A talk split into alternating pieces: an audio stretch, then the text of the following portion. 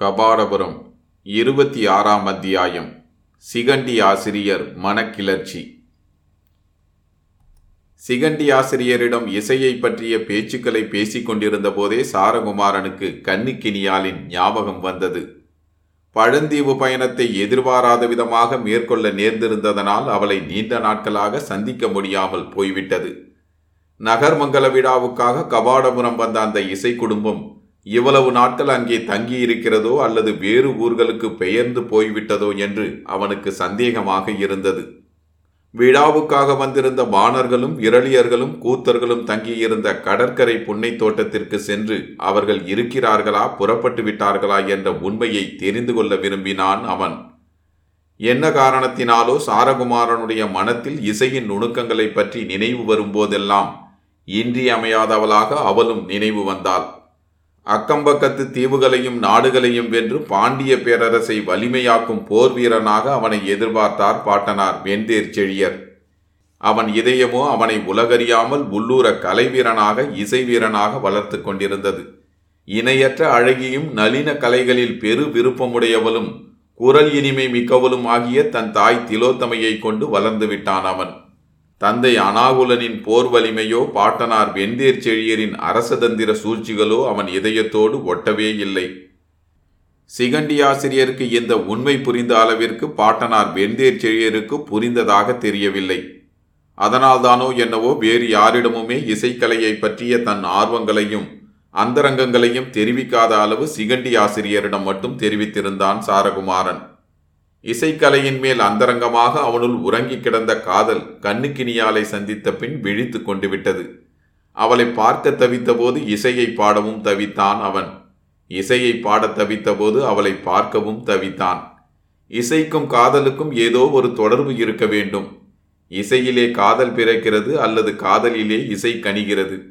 மனிதன் இன்னொன்றின் மேல் செலுத்தும் அளவற்ற பிரியத்தின் உருவகம்தான் இசையோ என்னவோ. பழந்தீவுகளில் பயணம் செய்து திரும்பிய மறுநாள் வைகரையில் முடிநாகனின் துணையும் கூட இல்லாமல் உலாவ சென்று வருவது போல் கடற்கரை புன்னை தோட்டத்து பக்கம் சென்றான் சாரகுமாரன்.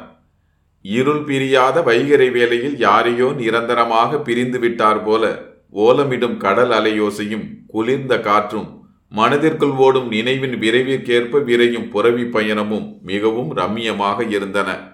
அந்த வேளையில் யாருடைய கவனத்தையும் கவராமல் தனிமையாகவும் தன்னிச்சையாகவும் அரண்மனையை விட்டு புறப்படுவது கூட சுலபமான காரியமாயிருந்தது அவனுக்கு. கடற்கரை காற்றில் வெண்பட்டு விரித்தார் போன்ற மணல் வெளியில் புறவி சென்றபோது சுகமாய் இருந்தது புன்னை மரங்கள் காற்றில் ஆடிக்கொண்டிருந்தன. எப்போதாவது தற்செயலாக கீழே உள்ள நீரில் உதிரும் புன்னைக்காய் வாத்தியம் வாசிப்பது போன்றதொரு ஒலியை எழுப்பி ஓய்வதும் செவிக்கு சுகமானதாயிருந்தது. இன்னும் சிறிது தொலைவு சென்ற பின் அதைவிட சுகமான நாதம் ஒன்று உயிரின் குரலாகவே காற்றுடன் உலவி வந்து அவன் செவிகளை எட்டலாயிற்று. சோகத்தை இப்படியும் கூட இசையினால் பேச முடியுமா என்று இளைய பாண்டியனை வியக்கச் செய்யும் குரலாயிருந்தது அது. அந்த குரலில் புதிது புதிதாக மெருகேறியிருந்த நுணுக்கங்களையும் அழகுகளையும் நளினங்களையும் இணைத்து எண்ணியபோது அது வேறாக தோன்றியதே தவிர கூர்ந்து செவிமடுத்த போது குரல் அவனுக்கு பழகியதாகவே இருந்தது. அருகில் நெருங்க நெருங்க குதிரையில் இருந்து கீழே இறங்கி அந்த குரல் வரும் வழியிலே ஓட வேண்டும் போல் அத்தனை ஆர்வமாயிருந்தது அவனுக்கு. அப்படியே செய்தான் அவன். புன்னை மரத்தடியில் அமர்ந்து குனிந்து மணற்பரப்பை நோக்கியவாறு கண்ணுக்கினியால் தான் பாடிக்கொண்டிருந்தாள். அவளுக்கு இந்த உலக நினைவே இல்லை போல் தோன்றியது. அருகில் நெருங்கி சென்றால் அவளுடைய பாடலை எங்கே நிறுத்தி விடுவாளோ என்ற தயக்கத்தினால் விலகியே நின்றான் இளைய பாண்டியன். நெய்தர் பண்ணை இத்தனை உருக்கமாகவும் இசைக்க முடியும் என்பதை இன்றுதான் அவனால் உணர முடிந்தது. மொழியில் இசையும் ஒரு பிரிவு என்பதை விட இசையே ஒரு தனி மொழி என்று தனியே பிரித்து சிறப்பு கொடுத்து விடலாம் என்று இப்போது தோன்றியது அவனுக்கு. தான் நீண்ட நாட்களுக்கு முன்பு ஒரு வைகரையில் இதே கடற்கரை புன்னை தோட்டத்தில் அவளை சந்தித்த போதும் அவள் இந்த நெய்தர் பண்ணையே பாடிக்கொண்டிருந்ததை நினைவு கூர்ந்தான் அவன். அதே நெய்தர் பண் இப்போது இன்னும் நன்றாக கனிந்திருந்தது. சோகம் இசையாக வரும்போது இன்பத்தை அல்லவா கொடுக்கிறது என்று விந்தையான சிந்தனையில் ஈடுபட்டான் அவன். சிறிது நாழிகையில் அவளுடைய பாட்டு நிறைந்தது. நிறைந்த பின்பும் அவளுடைய குரல் செவிகளையும் காற்று வெளியையும் விட்டு அகலாமல் அப்படியே நித்திய சங்கீதமாக நிலைத்து விட்டது போல் ஒரு இனிய பிரம்மையை நிலவச் செய்திருந்தது. சிலருடைய இசைக்காக இலக்கணங்கள் படைக்கப்பட்டுள்ளன. வேறு சிலருடைய இசையோ இலக்கணங்களையே புதிது புதிதாக படைக்கிறது என்று அவளுடைய இசையை கேட்டு நினைத்தான் சாரகுமாரன். அவ்வளவில் தலை நிமிர்ந்த அவள் அவன் அங்கு வந்து நிற்பதை பார்த்து விட்டாள். உடனே எழுந்து சீற்றத்தோடு முகத்தை வேறுபுறம் திருப்பிக் கொண்ட அவளை எப்படி ஆற்றுவிப்பதென்று அவனுக்கு தயக்கமாயிருந்தது.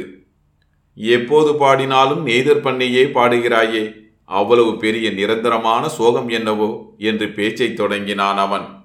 அவளிடமிருந்து மறுமொழி இல்லை. சில வினாடிகள் மௌனமாகவே நின்றாள் அவள். மறுபடியும் அவனே பேசினான். சிலருடைய குரலுக்கு சோகமே அழகாக இருக்கிறது. சிலருடைய செயல்கள் சோகத்தையே பிறருக்கு தருவதால்தானோ என்னவோ என வெடுக்கென்று மறுமொழி கூறினாள் அவள். நீ சீற்றமடைந்து பயனில்லை கண்ணுக்கினியால். எதிர்பாராத விதமாக என் பாட்டனார் என்னை பழந்தீவுகளுக்கு பயணம் அனுப்பிவிட்டார். உன்னிடம் சொல்லி விடைபெறவும் முடியவில்லை. எங்கே நீயும் உன் குடும்பத்தினரும் கபாடபுரத்தை விட்டே ஊர் பெயர்ந்து போயிருப்பீர்களோ என்ற பயத்துடனேயே இப்போது இங்கு தேடி வந்தேன். பிறரை பயப்பட வைப்பவர்கள் பயப்படுவதற்கு என்ன இருக்கிறது? நீ கூறுவது தவறு. நான் யாரையும் பயப்பட வைக்கிறவன் இல்லை. இருந்தார் போலிருந்து மறைகிறவர்களும் இருந்தார் போலிருந்து தோன்றுகிறவர்களும் பயப்பட வைக்கிறவர்கள் தாமே.